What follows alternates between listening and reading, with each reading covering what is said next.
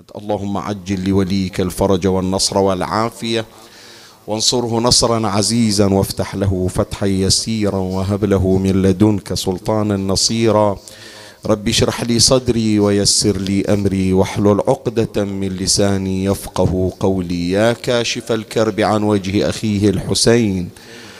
اكشف كربي بجاه أخيك الحسين. نادي عليا مظهر العجائب. تجده عونا لك في النوائب. كل هم وغم سينجلي بولايتك يا علي. يا علي يا علي يا أبا الغوث أغثني. يا فارس الحجاز أدركني بلطفك الخفي ولا تهلكني. يا مولاتي يا فاطمة بنت محمد أغيثيني يا سيدتي. صلى الله عليك يا سيدي ويا مولاي يا رسول الله. صلى الله عليك وعلى آلك الطاهرين فاز من اعتصم بكم. وأمن من لجأ إليكم يا ليتنا كنا معكم سادتي فنفوز فوزا عظيما. ذاك المنى ذاك المنى لو أن ذلك يحصل يا غريب يا مظلوم كربلاء. تبكي العيون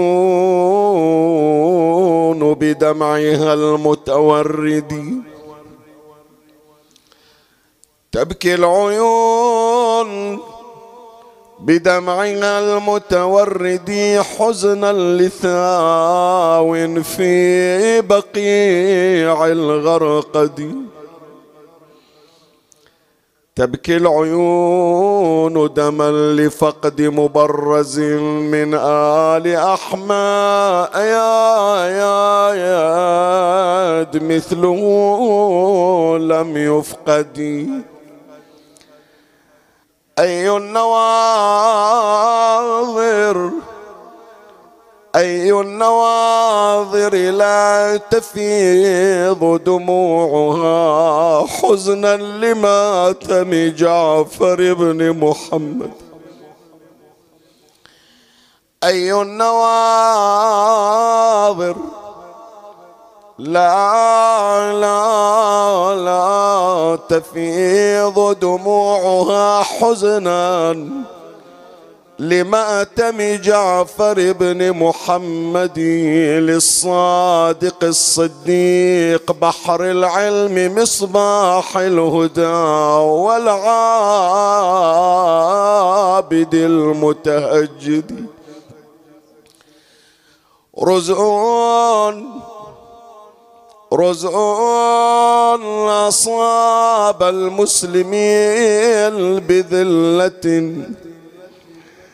وهوى له بيت العلا والسؤدد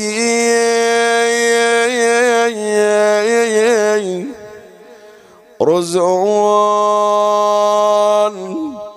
رزقون له تبكي شريعة أحمد وتنوح معولة بقلب المكمد. ماذا جنت آل الطليق؟ ماذا جنت آل الطليق وما الذي جرت على الإسلام من فعل؟ ردي كم جرعت غصص البلاء بجعفرين نجم الهدى مامون شرعت يا أحمدي. كم شردته عن مدينة جدي. شيبة سبعة وستين سنة من موضع إلى موضع ومن مكان إلى مكان. كم شردته عن مدينة جده ظلما تجشمه السرى في فدفد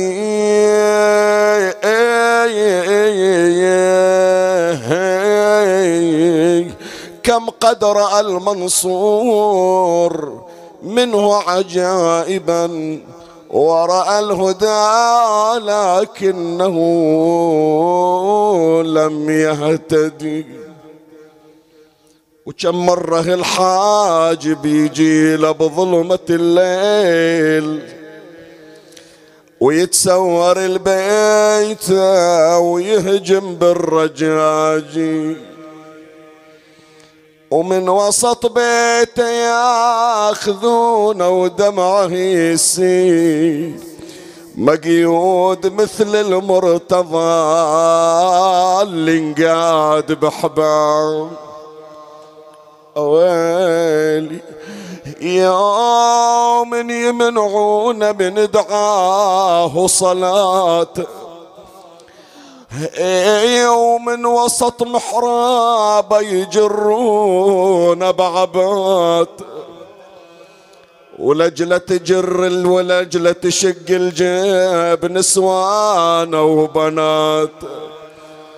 وبالدار تتصارخ عليه جميع العيال ما يبكون عليه يقولون بيرجع لنا يبكون على واحد طلعوا العمامة برقبته. هذه تنادي شحالة الزهرة البتولة. يوم هجموا عليها وخذوا عز الحمولة. وهذه تنادي الله يعين العقيلة. ويوم انذبح خوها ومشت حسرة على جمال ويلي وذي توقف على الباب تترقب مجيء وكل ما تعاين حجرة منه خلية خلية تنادي عسى سالم إمام الجعفري. وفي الدار تتصارخ عليه جميع العيال وبس ما يجي سالم يهنون السلام. ذي تقبل الرأس وذي تقبل أقدام. وهذه تنادي دومك الله لليتام. وفي الدار تتصارخ عليه جميع العيال إلا توهم راجعين من المدينة ولا عندهم هالأيام نية يروحون المدينة. ولا متعودين من الصبح من يخلصون من صلاة الفجر يوقفون على البقيع ويشوفون القبور المهدمة. خلي أوديك الليلة جمعة هناك. كأنك واقف بين الحرم وبين البقيع. بظلمة الليل إلا ما حطوا شمعة على ذاك القبر المهدوم. ولا موكب طلع ولا راية نشروها. ولا حتى واحد يقدر في يرفع صوته هناك ويصيح وإمامه بس يا مولاي حتى لو بعيدين الصرخة توصل إلك أريدك ون ون ون تكون تزفها إلى الزهراء. تسمعها شلون نبكي على ولدها. ارتجيت بالبكى لجله لجل المدينة.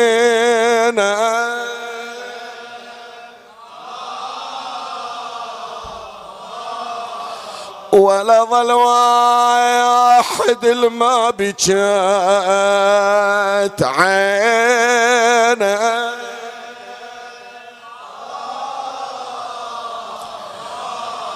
وابن الكاظم يجاذب ونينا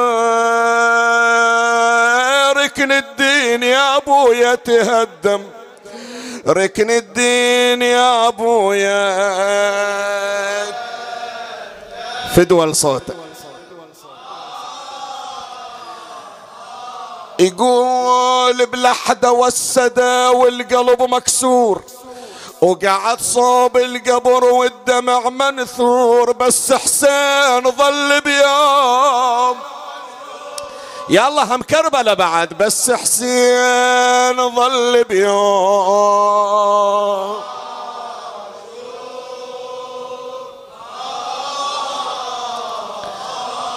مرت عليه زينب صاحت بيداي.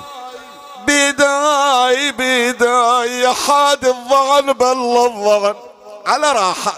خلي أنزل أسلم على أخويا قبل لا أمشي. يا حادي يا حادي الضغن بل الضغن بيداي بيداي أنا قلبي على الخوان خويا يا ابن أمي. بداي زينب تقول دريض خلى غسل حسين. بداي بداي وشيل لا يظل جسمه رمي إيه وشيل لا يظل جسمه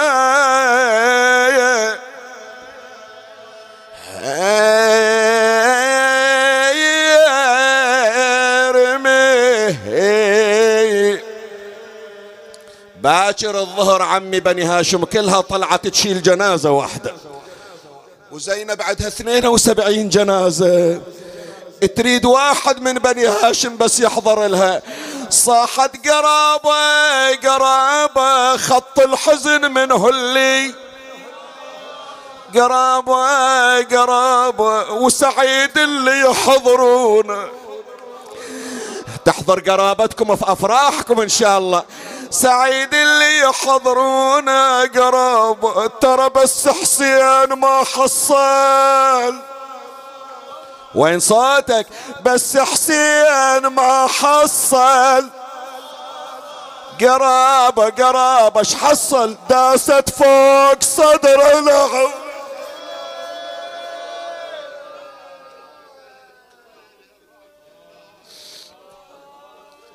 دخيلك سيدي. إنا لله وإنا إليه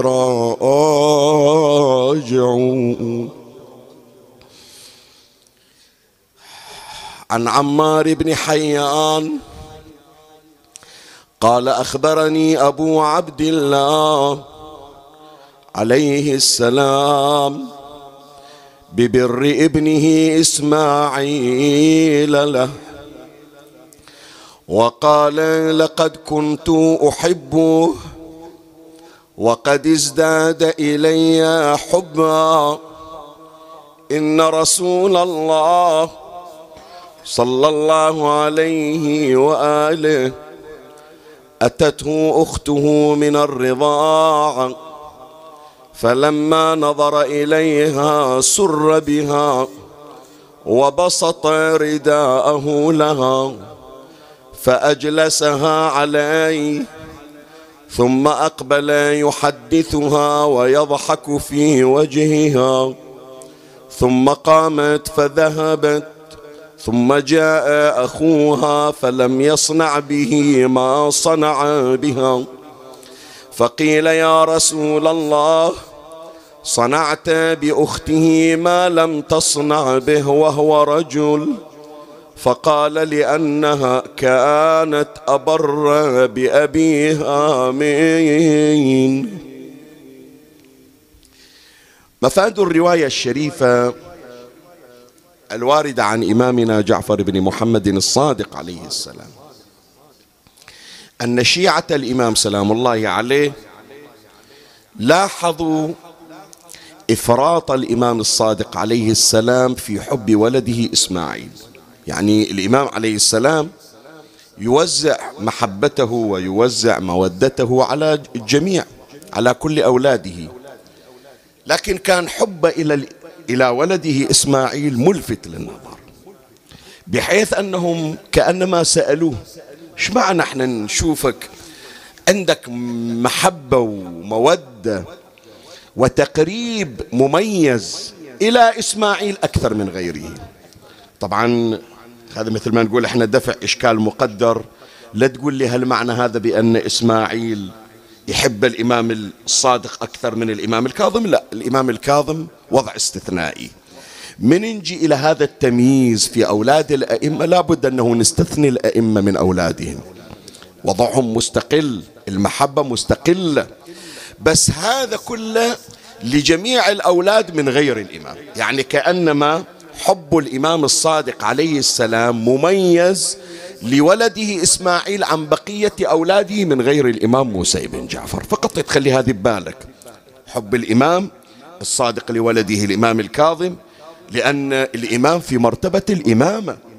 الإمام الكاظم في مرتبة الإمامة وهو أقرب إلى الله والإمام الصادق يحب الأقرب إلى الله عز وجل. بس من غير الإمامة أولاد الإمام الصادق عليه السلام كلهم يحبهم وإسماعيل ميز الإمام الصادق في حبه على من سواه. بعض من شيعته من شيعة الإمام الصادق ما فهم ليش هذا التمييز. فاضطر الإمام الصادق عليه السلام إلى أن يضرب مثلا يقول اللي خلاني أنا أعطيه جرعة زائدة من المحبة أن عند بربي أكثر من غيره من إخوانه غير موسى بن جعفر. من سائر إخوان إسماعيل بن الإمام الصادق شيل الإمام الكاظم على كتر تشوف إسماعيل متفوق في بره بأبيه الإمام الصادق. وكأنما الإمام الصادق عليه السلام من باب المكافأة يقول حتما هذا الشخص اللي هو يتفاعل وياي برا وإقبالا ومعرفة وخدمة. لابد يحصل جرعة تكون الجرعة مميزة عن من سواه ثم بعد هذا الإمام الصادق عليه السلام استشهد بحادثة جرت إلى نبينا محمد صلى الله عليه وآله.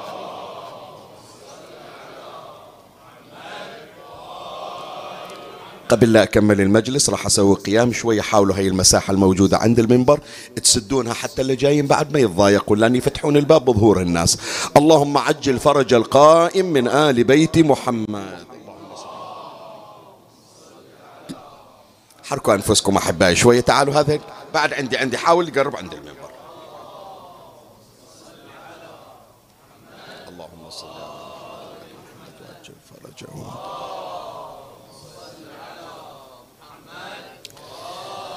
أقول الإمام الصادق عليه السلام استشهد بحادثة جرت في زمن جده المصطفى صلى الله عليه وآله. يعني يقول هذا التصرف اللي سويته مو تصرف مبتكر لا هم النبي صلى الله عليه وآله سواه قبلي. شلون؟ فذكر الإمام الصادق عليه السلام بأنه عند أخت من الرضاعة بنت حليمة السعدية اسمها الشيماء. الشيماء اجت إلى النبي صلى الله عليه وآله في معركة أو في غزوة هوازن. ولما عرف النبي بأن هذه اخته جاية قام لها ونزع رداءه وفرشه على الأرض وأجلسها على ردائه. وأخذ النبي صلى الله عليه وآله يلاطف أخته ويضحك في وجهها. بعدين اجى أخ إلى من الرضاعة أيضا يعني أخ إلى الشيماء بنت حليمة السعدية أخت النبي من الرضاعة. فالنبي هم استقبله وهم تبسم بوجهه لكن ذي كانت أكثر. القاعدين من أصحاب النبي صلى الله عليه وآله قالوا زين هذا رجل وذيك أنثى. كأنما النزعة القبلية بعدها موجودة يعني. كأنما الرجل عنده امتياز عندهم أكثر من الأنثى. مع العلم ماكو فرق يعني. بس هذه النزعة اللي موجودة عندهم. قالوا ليش أعطيتها هي من الإقبال والتبسم أكثر من أخيها؟ إذا قصة الأخوة خو مثل ما هي أختك من الرضاعة هم هذا اللي إجا هم أخوك من الرضاعة. فينبغي أنه أنت تساوي بيناتهم. ليش تميزها على أخوها؟ فالنبي صلى الله عليه وآله يقول لأن كان عندها بر بأبيها أكثر من أخويا. كانت عندها عاطفة وبر ومراعاة لحق أبيها أكثر فأنا أكافيها بالإقبال عليها أكثر. نعم أخوها لو كان أكثر برا بأبيه منها راح أعطيه أنا أكثر من الإقبال والرحابة. فالإمام الصادق عليه السلام قال نفس القضية أنا جاي أجازي إسماعيل ابني لأن عنده بر مميز عن سائر إخوانه باستثناء الإمام الكاظم عليه السلام. فهذا هو الجو العام إلى الرواية الشريفة. تبين الحب المميز الذي كان يجمع بين الوالد والولد بين الإمام الصادق وبين ولده إسماعيل. وفي الوقت ذاته تبين لنا الرواية جانب من الحياة الأسرية عند أهل البيت وخصوصا عند الإمام سلام الله عليه. ونحن كما تعلمون يا إخواني ابتداء من الليلة الماضية ابتدينا آه، سلسلة بعنوان الحياة الصادقية. بغرض أن نتفاعل ونتعاطى مع حياة إمامنا وأن تكون حياتنا حياة جعفرية صادقية في مختلف الأصعدة. البارحة تكلمنا عن حياة الإمام سلام الله عليه الأخلاقية وأردنا أن نتكهرب بأخلاق الإمام وأن تكون أخلاقنا أخلاق جعفر بن محمد صلوات الله عليه بحيث يقولون هؤلاء جعفريون. يعني أخلاقهم هي أخلاق جعفر بن محمد. الليلة وباكر راح نختص بالجانب الأسري والعائلي. الليلة راح نعيش في بيت الإمام الصادق عليه السلام. نشوف كيف كان الإمام يتعامل مع أسرته مع أهله. عادة يا إخواني شوية ما يخالف عطني من وقتك الفرصة الكافية حتى أوضح لك هذه الفكرة. مرة يجي نموذج سلبي. أكو واحد ما يفكر في تكوين الأسرة إلا فقط لإشباع غرائزه. شلون غرائزه؟ مرة عنده غريزة جنسية يريد شبع في الفراش فهو يفكر فقط أنه ينشئ له أسرة حتى إذا احتاج إلى الجانب الجنسي يكون متوفر عنده. وأكو واحد لا يقول أنا ليش كل أصحابي عندهم ذرية وعندهم متزوجين وعندهم أولاد وأنا لا؟ فأنا هم من أقعد ويا ربعي أقول هم أنا متزوج ترى وهم عندي أولاد. لكن هل يراعي زوجته؟ هل يراعي الله في عياله؟ مو شيء ذات أهمية عنده. مستعد أنه يقدم مصلحته الشخصية على مصلحة أسرته. بل البعض خاف أقول هالكلمة يعني إحنا خصوصا هذا الحديث الليلة حديث أسري على ضوء حياة الإمام سلام الله عليه. لابد ننير هذا الجانب المظلم عندنا. بعضهم يقول لأنه أنا أب وزوج وإلي ميانة على زوجتي على زوجتي وعلى أولادي. فلو صاروا آخر الاهتمامات في نهاية القائمة بذيل الصفحة مثل ما يقولون ما لازم. الحال واحد ويا زوجتي الحال واحد ويا أولادي. بينما هذا الأمر غير صحيح. هذا جانب سلبي. لأن النبي صلى الله عليه وآله يقول خيركم خيركم لأهله وأنا خيركم لأهلي. ترى اللي شفتونا وياكم في المجتمع وفي الحروب وفي العالم ابتدأت في منزلي. علي ابتدأ هذا المشروع العلوي من منزله. الحسين عليه السلام ربيب منزل علي وفاطمة. وملأ الدنيا. فنقطة الانطلاق من وين؟ من البيت. البيت هو يخليك نموذج متميز لما تطلع للخارج. لا تتصور تقول أنا راح أصير متميز برا وداخل ما مهم. لا. إذا كنت والعياذ بالله فاشل في البيت إذا كنت والعياذ بالله فاشلة في البيت فأنت في الخارج أفشل وأنت في الخارج أفشل. وهذه سياسة أهل البيت عليهم السلام. فإذا مر عندنا نموذج سلبي. نموذج سلبي واحد غير مبالي وغير مهتم وغير مكترث بالأسرة. ومرة عندنا جانب أو نموذج إيجابي. شلون؟ أنا أقول لك. شيخنا أنا أحب أهلي أحب زوجتي أحب عيالي مهتم بالأسرة. بس أنا عندي مشروع رسالي. شلون؟ أنا عندي حسينية أنا عندي موكب أنا عندي نشاطات اجتماعية أنا أروح أهتم أحتوي الشباب وأحاول أهديهم. فأنا ما يخالف خليه يضحون البيت خليه شوية يقدمون تضحيات لأنه إحنا كنا جايين نقدم مشروع بالخارج والخارج أهم من الداخل. لا. هذا أيضا إذا كنت تتصور أن نموذج إيجابي هو إيجابي من حيث النية لكن من حيث الممارسة سلب أكو به هل مشروعك أضخم أم مشروع جعفر بن محمد الصادق عليه السلام؟ شو تقول؟ جامعة الإمام الصادق التي إلى الآن ما حدث التاريخ عن مثلها. زين نشاطاتك أنت أكثر شيخنا ما تدري عن أشغال تارسة دماغي شقد كم شغلة بشغلة نوم ما أنام راحة ما أرتاح. هي مشاريعك لو مشاريع الإمام. بس هي الجامعة في حد ذاتها. جامعة الإمام مدرسة الإمام. فضلا عن صدقاته فضلا عن عطائه فضلا عن عمله فضلا عن مناظراته فضلا عن إرشاداته وتوجيهاته. فضلا فضلا فضلا. مع ذلك راح يمر علينا.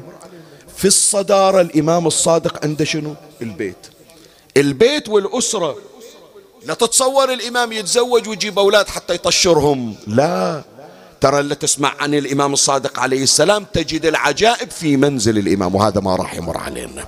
فإذا رسالة عامة أن نبتدئ بالحياة الأسرية والاهتمام بها على ضوء حياة إمامنا جعفر بن محمد الصادق عليه السلام. فإذا بحث هذه الليلة بعنوان الحياة الأسرية عند الإمام الصادق عليه السلام ويشتمل على فصلين أمر عليهما تباعا إن شاء الله. ولكن في البدء قبل أن أخوض في غمار البحث شكر لأمرين هذا في منطلق الحديث.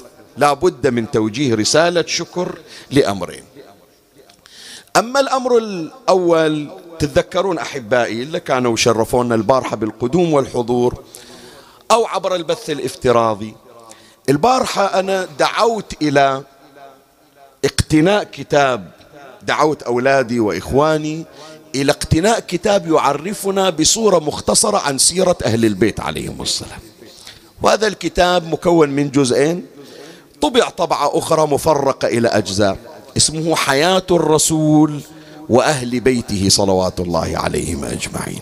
وقام بتأليف هذا الكتاب مجموعة من العلماء والكتاب جدا مهم لأنه منظم مرتب وماخذ الروايات اللي موضع اعتماد وبشكل مختصر على الأقل عندك تعرف إجمالي عن حياة أهل البيت عليهم السلام. فأنا دعوت البارحة قلت يا ريت أنه تقتنون هذا الكتاب خصوصا الأشخاص اللي يسائلون شيخنا شنو من الكتب اللي تنفعنا للتعرف على أهل البيت فأنا أرشدتهم إلى هذا الكتاب.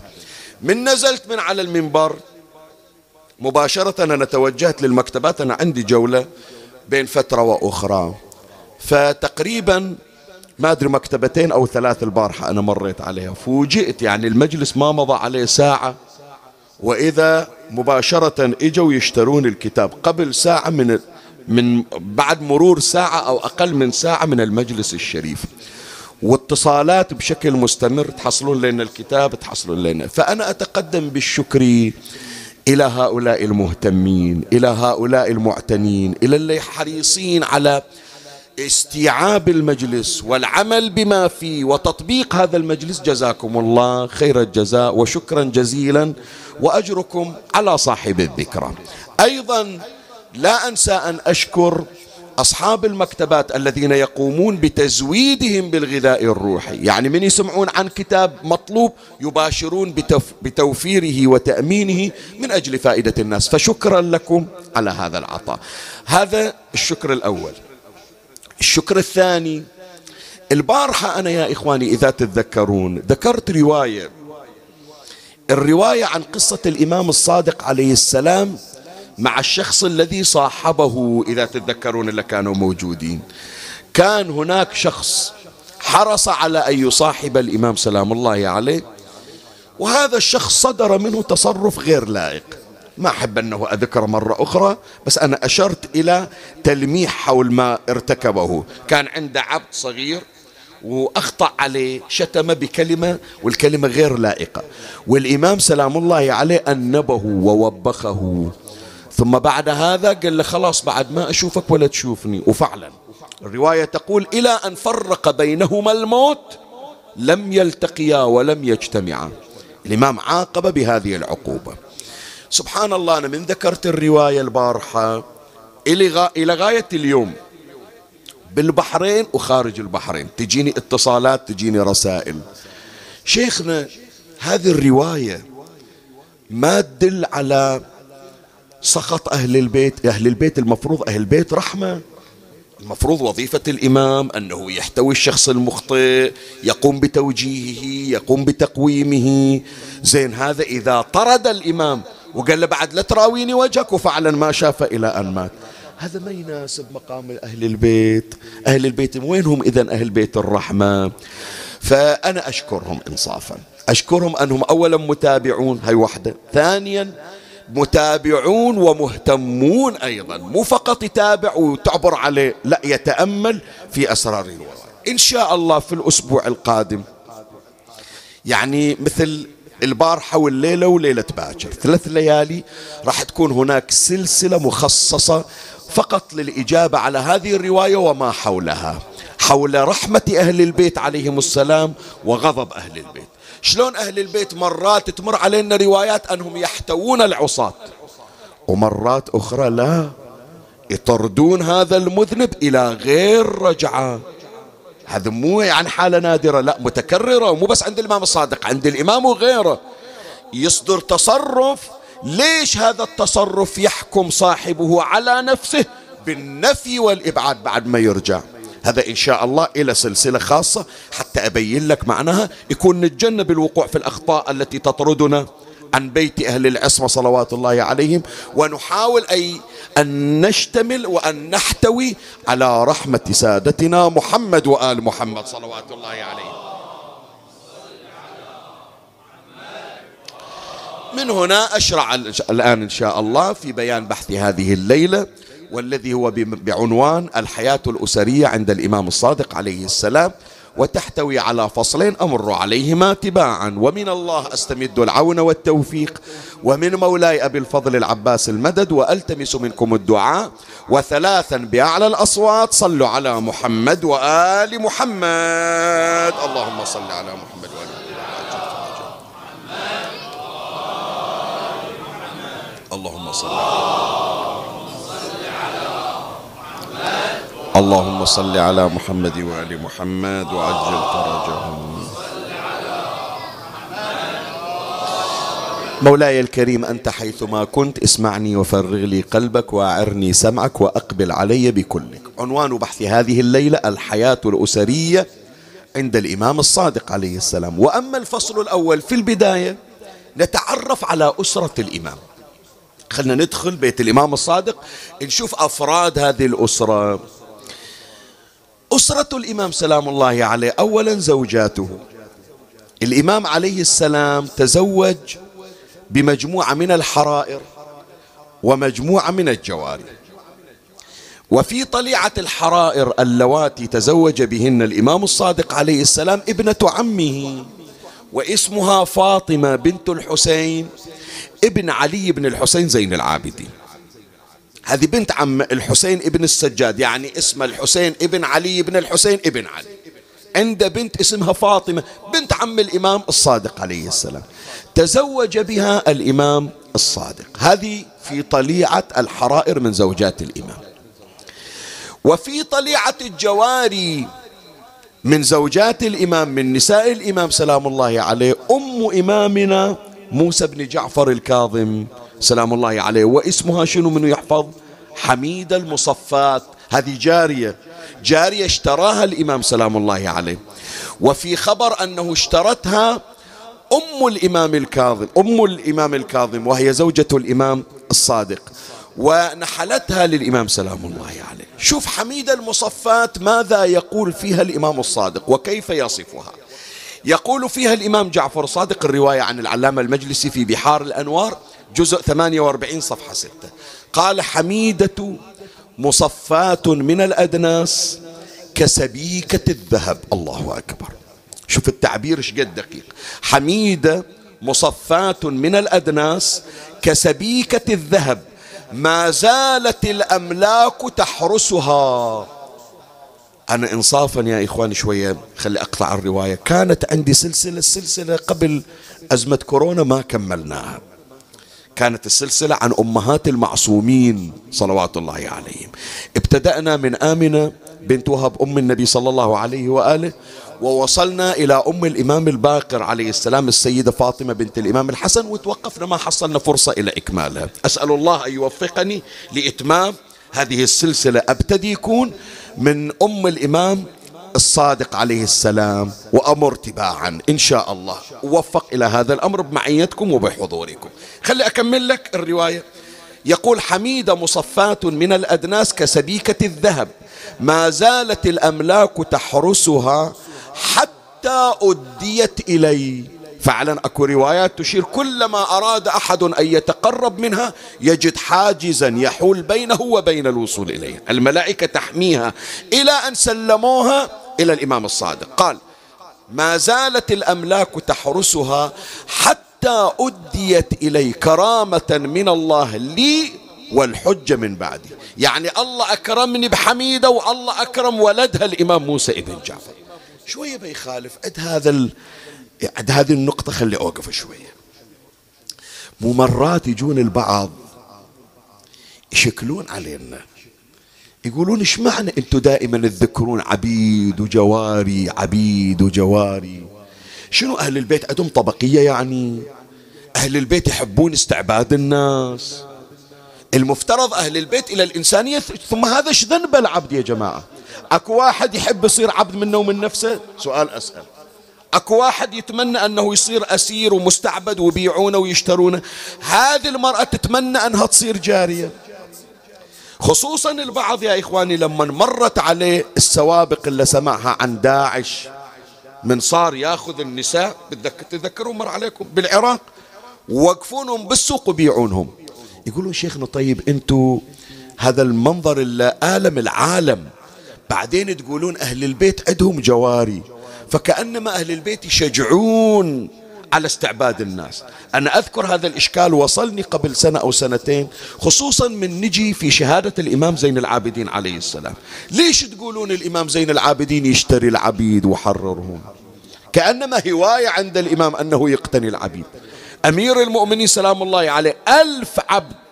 مع العلم هذا ياخذ جزء من الحقيقة خمسين بالمئة عنده. بس خمسين بالمئة مضيع. يفكر فقط في شراء العبيد.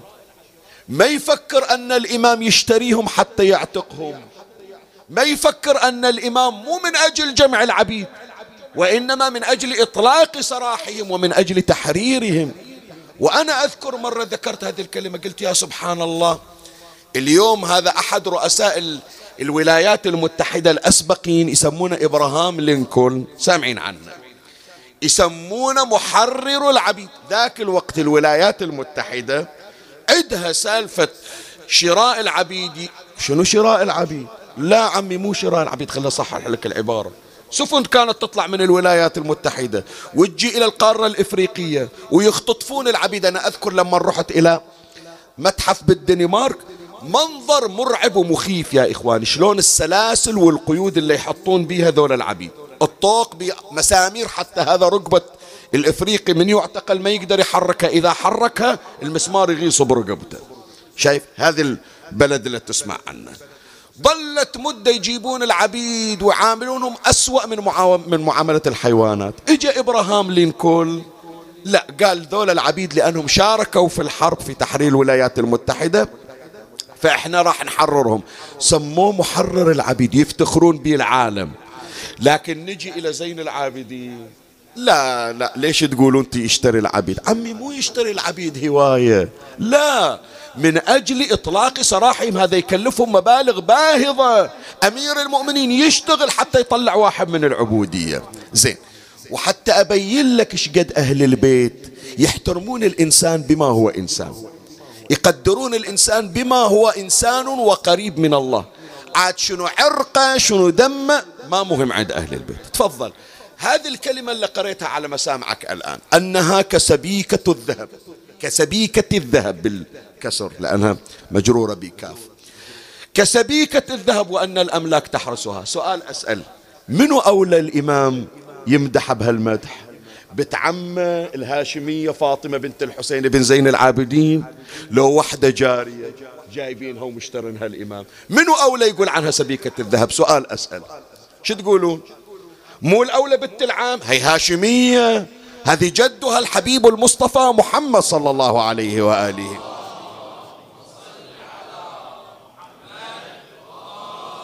لو كان الإمام عامل البشر على على مقياس العرق والدم كان يكون يمدح بتعم أولى. لكن يقول لا صح هي هذه جايبينها مسبية مو بكيف. الزمن جار عليها. بس هي أقرب إلى الله. والله تبارك وتعالى اختار رحمها ليكون مستودعا لحجة الله على خلقه وهو موسى بن جعفر. شوف وهذا من الأسرار يا إخواني. شوف كم أم للمعصوم من الجواري. أم الإمام السجاد أم الإمام الكاظم أم الإمام كل معظم أمهات الأئمة. هذول جواري. حتى يبينون لنا أهل البيت بأنهم يحترمون البشرية بما هي بشرية ويرفضون فكرة استعباد الآخرين فلهذا يقومون بشرائهم وجعلهم في البيوت. فإذا وحدة زوجات الإمام هذه نقطة أشرنا إليها خلنا نجي إلى أولاد الأئمة سلام الله عليه الإمام الصادق عليه السلام عند من الأولاد عشرة سبعة من الذكور وثلاث من الإناث.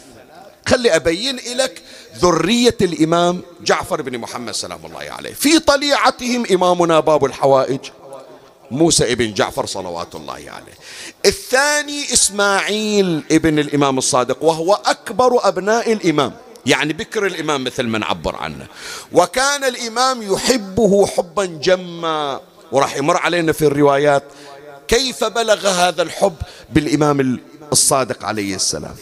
وحتى أن الناس من فرط حب الإمام الصادق لولده إسماعيل ظنوا بأن الإمام بعده هو إسماعيل. لهذا أكو فرقة يا إخواني يسمونها فرقة شنو؟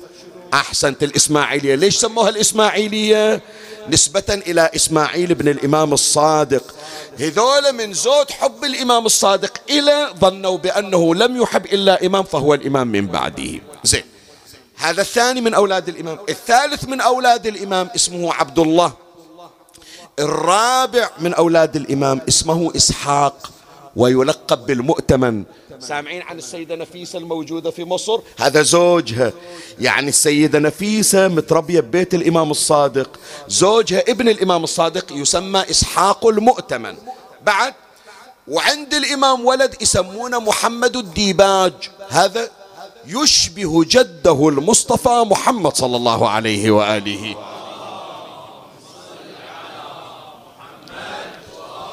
وكان في منتهى الكرم بحيث من يوم هو صغير كل يوم يذبح ذبيحة ويطعم الناس. سموه محمد الديباج. وعلي بن جعفر يلقبونه بالعريضي شوف هذا هالموفق علي بن جعفر؟ في زمن الإمام احسب وياي. في زمن الإمام الصادق. في زمن الإمام الكاظم في زمن الإمام الرضا في زمن الإمام الجواد في زمن الإمام الهادي. أدرك خمسة من الأئمة المعصومين. يجي إلى الإمام الجواد شوف عقيدته شلون.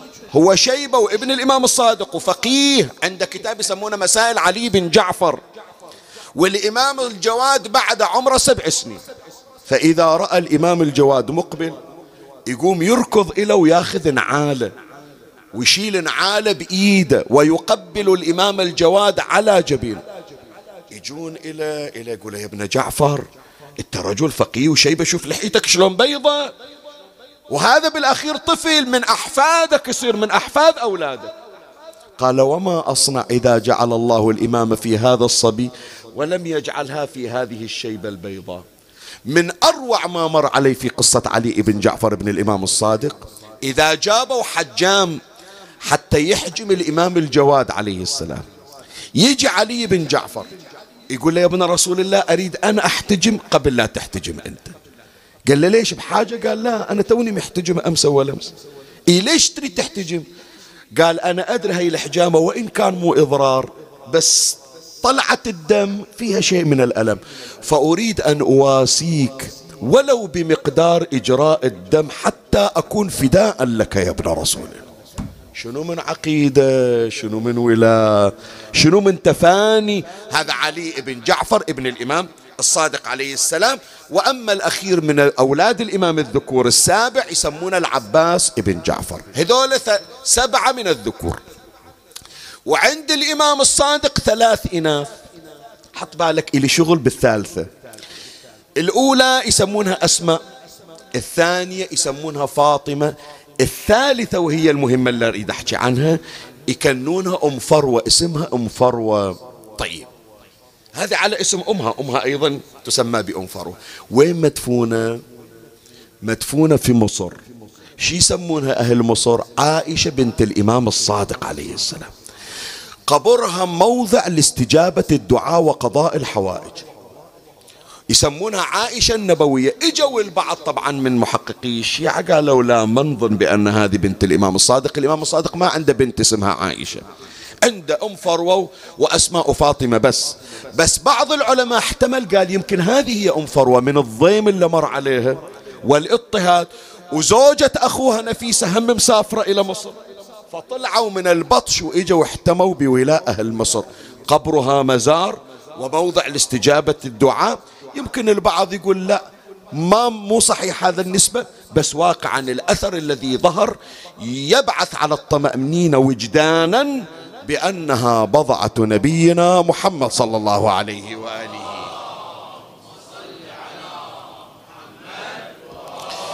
هذا الفصل الأول من بحث هذه الليلة انتهينا منه. خلي أجي الآن فيما تبقى عندي من الوقت. إلى الفصل الثاني من بحث هذه الليلة. شلون الإمام كان يعيش مع أسرته؟ ما هي حياة الإمام الأسرية خلي يسمعون يا إخواني الآباء والأمهات. ترى الإمام يعلمنا كيف نتعامل مع أولادنا وبناتنا وكيف نكون أسرة مثالية. أولا الإمام الصادق عليه السلام يمتلئ قلبه قلبه بالهموم. هم قربه من الله عز وجل. هم المشاريع الموجودة التي يديرها الإمام. لكن من الهموم وفي صدارتها تعرف شنو؟ هم الحفاظ على أسرته. بحيث تصور الإمام الصادق عليه السلام يوم ولد من أولاده يمرض يشوفون التغير على وجه الإمام سلام الله عليه. اليوم إيش قد أنا أتعجب يا إخواني؟ تمر علينا بعض الحالات. الأم تشيل الولد وتطلع به من عيادة إلى عيادة ومن مستشفى إلى مستشفى ويا من يوديها؟ والأب اللي المفروض يكون مبادر متغافل ومتهاون ولا يعلم عن أمراض أولاده ولا عن لا أمراضهم الجسمانية ولا أمراضهم النفسية. ابن أو بنت تعيش اكتئاب أو يعيش اكتئاب هو ما يدري. تالي يتفاجأ بأنه ترى مودينا ليش؟ قالوا ما تدري عن وضعه تراها صار له سنوات على هذه الحالة. خلنا ناخذ دروس من صاحب هالليلة. تدري الإمام الصادق عليه السلام يعيش الهم في قلبه مع مشاريعه لكن شايل هم بقلبه على ولد من أولاده بحيث أنا أتعجب من هي الرواية. صدق من أقراها أتعجب من عدها. بحيث من زود الهم اللي بقلب الإمام على أولاده ما يقدر يقعد بالبيت يقعد برا على العتبة ما يقدر يشوف ولد من أولاده. أي والله. ما يقدر يشوف ولد من أولاده يتوجع. خلي أقرأ لك الرواية اللي يذكرها العلامة المجلسي في الجزء 47 من بحار الأنوار صفحة 49 الراوي اسمه قتيبة الأعشى. قال أتيت أبا عبد الله عليه السلام أعود ابنا له عند ولد من أولاده مريض. والإمام من يتمرض ولد من أولاده؟ خلوا في بالكم هذه الفكرة. ترى الإمام لفرط حبه بال... لأولاده الله ابتلاه كل مرة ويفقد ولد. كل مرة الإمام يفقد أولاد ويفقد بنات. وكان يعيش في حالة من البكاء تستمر إلى سنة يبكي على أولاده. شوف شلون. شوية يعني خلي ما يخالف على هامش البحث. الله يدور إلنا يا إخواني أكثر شيء نحبه. ويبتلينا به حتى يشوف إيماننا. إبراهيم الخليل أكثر شيء يحبه كان شنو؟ ولد إسماعيل. إلا جاه على كبر عقب مية سنة ونبي وراح يصير من ذرية أهل البيت. يوم كبر هالولد الله إني أرى في المنام أني شنو؟ ما قال له تذبح ولد غريب. أقرب الناس إليه. ما قال تذبح زوجتك تحبها صحيح لكن تحب ابنك أكثر. هذا الابتلاء الحقيقي. الإمام الصادق يحب أولاده فلهذا الله ابتلاه بفقد الأولاد. إلا بقوا من عند أولادة عشرة سبعة ذكور ثلاث إناث كما تقدم. فقتيبة الأعشى يقول إحنا سمعنا. ولد من أولاد الإمام وطفل صغير مصاب بالمرض وحالة يثقل. ونعرف الإمام إذا ابتلي ولده أو أصيب ولده بعد يتكدر يبين بوجهه. فقلت خلي أروح أشوف شنو القضية أعود الولد وأسأل عنه. قال أتيت أبا عبد الله عليه السلام وأعود ابنا له. فوجدته على الباب. شوف هذا كلامنا مو قاعد في البيت. طالع برا قاعد برا ما يقدر يشوف الولد على الفراش. شوف حنان جعفر بن محمد. فوجدته على الباب فإذا هو مهتم حزين. عاد انت تصور إمامك شلون قاعد. حاط إيده على خده راسه بين ركبته. بس وصف اختصر هذا الراوي قال فإذا هو مهتم حزين. فقلت جعلت فداك. كيف الصبي؟ الولد اللي صار لك كم يوم متكدر عليه شلون اليوم؟ فقال والله إنه لما به يعني خلاص بيموت بعد. المرض ما إلى علاج والظاهر بيروح الولد. لما به يعني بيموت من المرض. ثم دخل يعني قام رد دخل داخل يتفقد الولد كل ساعة يتفقده ويطلع. فمكث ساعة. ثم خرج إلينا وقد أسفر وجهه. يعني صار فرحان متهلل. قلت الحمد لله بشارة خير. الظاهر الولد طاب والإمام خلاص رجع مثل حالته السابقة. ثم خرج إلينا وقد أسفر وجهه وذهب التغير والحزن. قال فطمعت أن يكون قد صلح الصبي إن شاء الله. شفى فقلت كيف الصبي جعلت فداك؟ فقال لقد مضى لسبيله. مات الولد خلاص. هم ارتحنا وهم الولد ارتاح. إحنا أسبوع ما لنا حال. لا أنا ولا عائلته. لقد مضى لسبيله فقلت جعلت فداك لقد كنت وهو حي مهتما حزينا. انت يوم هو على قيد الحياة مريض تقعد برا حتى بيتك ما تقعد بي. المفروض الآن همك وحزنك يصير أكثر يوم مات. لقد كنت وهو حي مهتما حزينا ولقد رأينا حالك الساعة وقد مات غير تلك الحال. الآن فرحان على فقده فكيف ذاك؟ فكيف هذا؟ فقال إنا أهل بيت إنما نجزع قبل المصيبة. فإذا وقع أمر الله رضينا بقضائه وسلمنا لأمره. إيه بالأخير قلوبنا إحنا بعد ذولا أولادنا قطعة من أكبادنا. نحزن عليهم إحنا مو أحجار صماء. لكن إذا الله اختار خلاص فوضنا أمرا. فوضنا أمرنا إلى الله عز وجل. زين هذا شو نعرف من وراه يا إخواني؟ الإمام الصادق عليه السلام عنده حنان. عمي يا القاعدين خلاص إحنا الآن دقيقتين ثلاث نختم حديثنا. بس رسالة لكم وللي ويانا عبر البث. أولادنا بناتنا. شقد عندك عشق للإمام الرضا؟ الله يرزقنا وإياكم إن شاء الله في القريب العاجل. شو سمي الإمام الرضا؟ لقب شنو؟ الرؤوف الرؤوف. صحيح لولا؟ عمي صاحب هالليلة هو الحنون ترى. إي والله الإمام الصادق إمام حنون بمعنى الكلمة. سبعة وستين سنة عمره. بعض الروايات تقول سبعين سنة. أكو روايات تقول اثنين وسبع شيبة شيبة. لكن بالليل عينه ما تغمض؟ يطلع بالليل يدور على الفقراء والمساكين. ما ينام. يدور يدور بالشوارع. وين ما واحد محتاج؟ وتعال شوف حنانة شلون.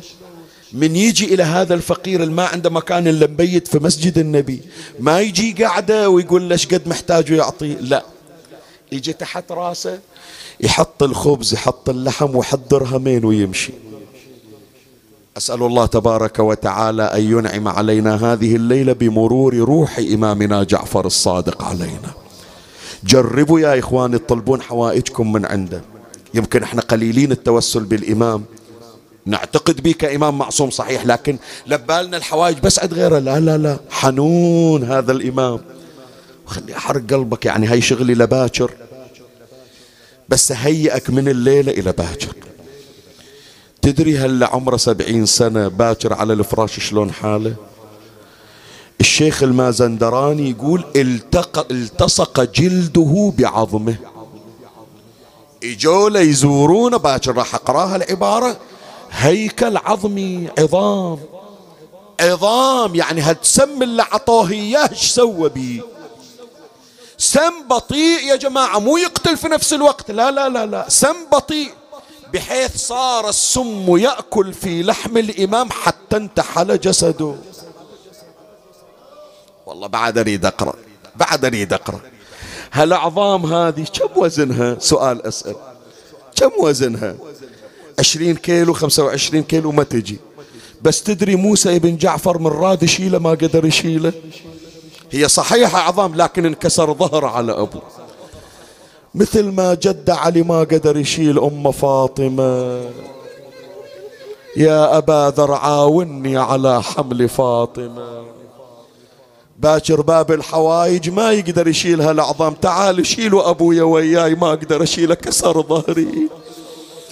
إن شاء الله الليلة هذه والليلة وليلة باكر أريد دمعة حارة تصير على صادق أهل البيت. خلي بعد بقية المجلس أكتفي. عند هذا المقدار أكتفي. بعد غيره ما أقرأ. المجلس إجا مولاي يقول لي يلا بعد. صوب الدمعة هذه. ومن حياته مع أسرته يفدي أولاده بنفسه. شلون؟ يعني مستعد الإمام يموت من أجل أولاده. علام المجلس يقول أرسل المنصور إلى والي المدينة قال له أحرق الدار على جعفر بن محمد. ريحنا من عدة ريحنا من عدة. إلا قبلنا رادوا يحرقون جدة ما قدروا. رادوا يحرقون أمة ورا الباب ما قدروا. إلا ما قدروا عليه إحنا نقدر عليه. شبوا البيت. خلي هو وعائلته يحترقوا. وإجوا في منتصف الليل والإمام الصادق على سجادته يصلي لربه بشيبته البيضاء. شوية وإذا الدخان وصل إلى الحجرات شوية وإذا النار شبت بالباب. عمي لما ينزل راسك شيل راسك شوف إيش أسوي لك حتى تبكي أكثر. مو بس الباب حرقوه هكذا. يشبون الضوء ويرمونها داخل بيت الإمام. وحطوا النار داير مدار البيت يعني هالحجرة اللي بيها العلوية ما شافت وإذا النار شبت. وإمامنا على سجادته ما شاف وإذا البنيات والعلويات واحدة ورا الثانية يتراكضن في الدار ليش تبكي عمي؟ ليش؟ والله ما أدري دمعتك وين تصبها. تبكي على النار اللي بالمدينة لو تذكرت نار ثانية. إي من عيني حاضر. ليلة جمعة. أوديك المدينة تزوره أوديك المكان اللي تحبه. خرجت بنات رسول الله يتراكضن في الدار.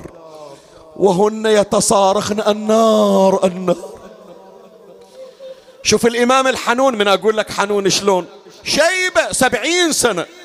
تدري إيش سوى؟ قال أنا اللي أطفي النار أنا اللي أحامي عن بناتي وأخواتي. فجاء الإمام يخطو على الجمر على النار ويطأها بقدمه ويقول أنا ابن أعراق الثرى أنا ابن خليل الله. يعني إبراهيم جد النار ما تحرقه وإحنا ما تحرقنا لكن بناتي ما توصل إلهم النار وأنا موجود. وطفى النار واحدة ما إجا أحد يساعد نص الليل. بس هذه الآن تطلب من عندي أوصفها؟ ما أدري. صدقني ما أدري. وحق هو مولاي. أقول بيت إذا انطفت النار وقعدت النسوان شلون الدمعة تصير؟ إذا صار الحريق أعرف شلون يصير. أعرف الرعب يخلي الواحد والوحدة يصارخون من غير شعور.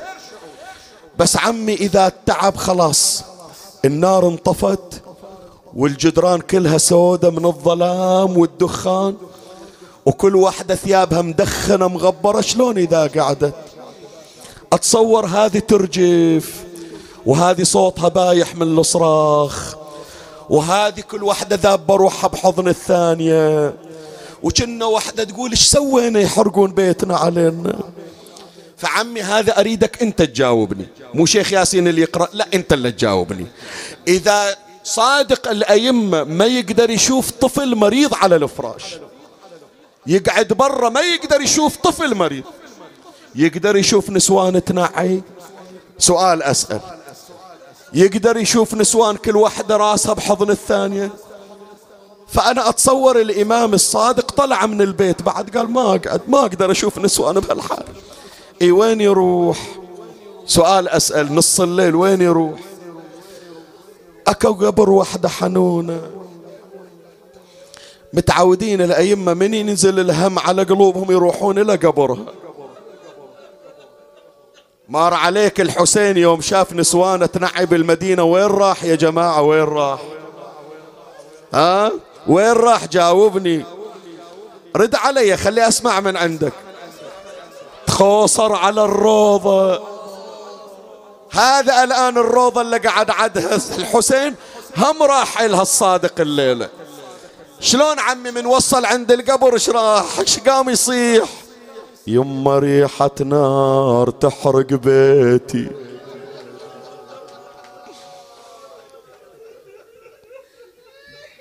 يما ريحة نار نار تحرق بيتي.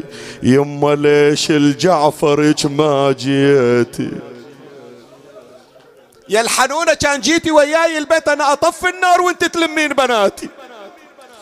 يما شفت يما سمعت نسواني يا يما يولولن. شلون أقرأ لك البيت؟ شلون أقرأ لك؟ سمعت نسواني يا يما يولولن اتذكرت ضلعك يا زهرة وقمت ون أعيده من عيني حاضر.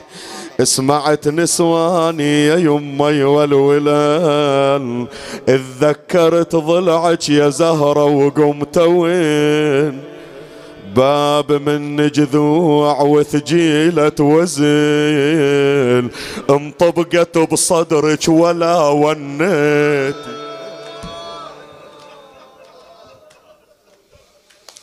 لو تعطيني مهلة ترى كل بيت الجاي يوجع القلب أكثر من الأول. إيش شفت طفلي طاح من فوق الجمر؟ يا علي يا علي. شفت طفلي طاح من فوق الجمر اذكرت مسمارك مع جرح الصدر. اذكرت محسن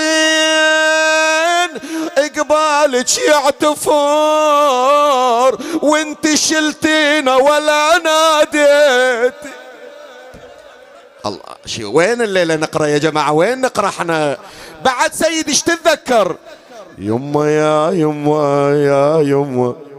شفت حرمة وإنه محروق الحجار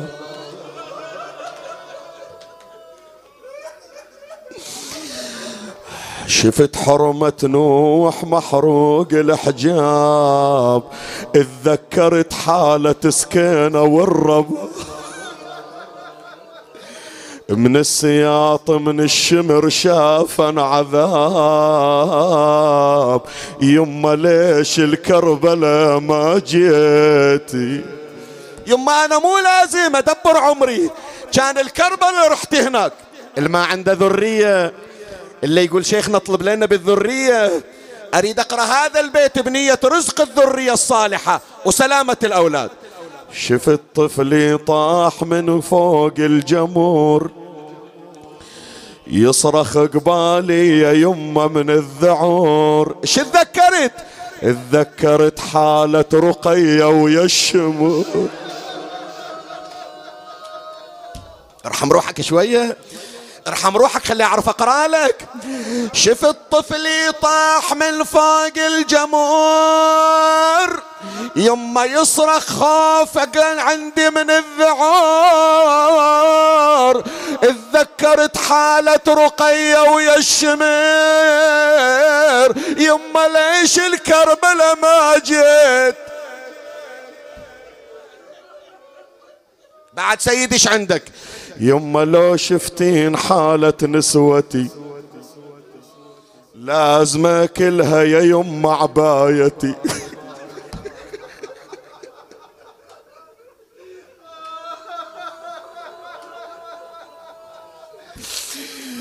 يما لو شفتين حالة نسوتي لازم اكلها يا زهرة عبايتي.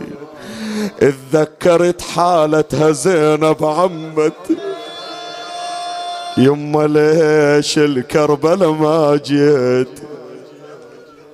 أوديك لكربلة نختم بعد. خلاص مجلس هذا الليلة محسوب من عاشور مو من شوال. إي والله. ما طلعوا بالبر. هم من حجرة إلى حجرة. سيدي وقلبك تروع رحت إلى الحرم. وقعدت عند أمك الزهرة شايف لك علوية طالعة من حجرة لحجرة. حتى أجنبي ما شاف طولها. تعال شوف اللي تركض حافية في البار. دروح إلى كربلاء رجعها ما عندها والي رجعها أقرأ البيت ما قارنا بحياتي ضمنا لليلة. يوم اللي طلعت زينب من الخيمة المحروقة. كان هاك تقول للحسين أبو علي كان علمتوني شلون أطلع قابل أوادم. أنتم معلميني ما أطلع إلا أنتوا وياي. أول مرة أطلع شلون أجيك يا أخوي؟ أنا مو طالعة مو طالعة ولا شايفة دروب. أنا مو طالعة ولا شايفة دروب. أمشي وأنا أتعثر بهالثوب. تقوم وتطيح. شفتك على التربان مقلوب مقلوب. أقرأ لو أسكت. خويا شفتك على التربان مقلوب مقلوب. قلبك يا خويا برمح مصيوب. سويتي؟ يوم شفتين الرمح بقلبك سويتي؟ فرشت عبايتي عالقاع يوم العاشر بعاشور وقمت اجمع وصالة وشفت كم ضلع مكسور. عمي شيل راسك شيل راسك أبوس إيدك طالعني تالي نزل راسك وابكي شفت شوية من قلبه وشفت الخنصر المبتور. ترى بس الراس ما شفته شفت المنحر ال... أفتر في ظلام الليل وامشي على الجدم. قوة قوة. وشفت على الرمح على الترب مرمي. أقول إن هو مو هو. إيش عند الشمر وياي؟ هيج بمنحرك سوى. ضربني الشمر يا أخويا وصاط بمتنية لو قمت عاتب العدوان. يا خويا وشفت رجل الخيل قميصك في حوافرها تدوس من الظهر لل. خويا ما وخرت يا خويا تفصل بالجسد تفصيل لحمك في حوافرها ودمك بالتراب يسيل. أنعم جوابا يا حسين وأما ترى شمر الخنا بالصوت كسر أضلعي. اسمعني اسمعني. فأجاب زينب وهو يحفص في الثرى. قضي القضاء يا زينب فاسترجعي. خويا لا تقول زينب مستراحة. أنا عقبك ما شفت يا حسين.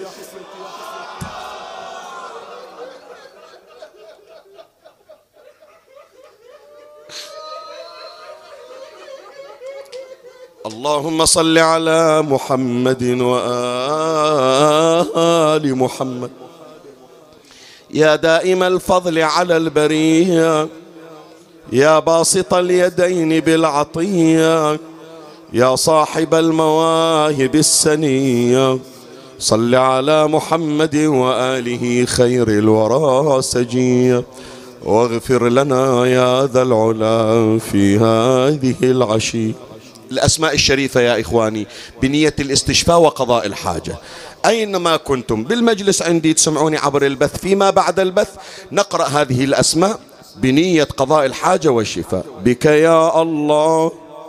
بمحمد بعلي بفاطمة بالحسن بالحسين بعلي بن الحسين بمحمد بن علي بجعفر بن محمد بموسى بن جعفر بعلي بن موسى بمحمد بن علي بعلي بن محمد بالحسن بن علي بالحجة بن الحسن بجاه أم البنين بجاه ولدها أبي الفضل العباس كاشف الكرب عن وجه أخيه الحسين ارفعوا أيديكم واطلبوا حوائجكم اقض حوائجنا يا الله. يا الله يا الله يا الله يا الله يا الله يا الله يا الله يا الله يا الله يا الله يا من لا يقال لغيره يا الله اللهم فرح قلوبنا بحوائج مقضيه وذنوب مغفوره ارزقنا نظرة من إمامنا صاحب العصر والزمان لا نشقى بعدها أبدا. فرج اللهم عنا بالفرج العاجل عنه. عجل فرجه الشريف وكحل أعيننا بالنظرة إلى وجهه المبارك. ترحم على أمواتنا وأموات الباذلين والسامعين والمؤمنين. سيما من لا يذكره ذاكر ولا يترحم عليه مترحم. أوصل لهم جميعا ثواب هذا المجلس الشريف. وبلغهم ثواب الفاتحة مع الصلوات.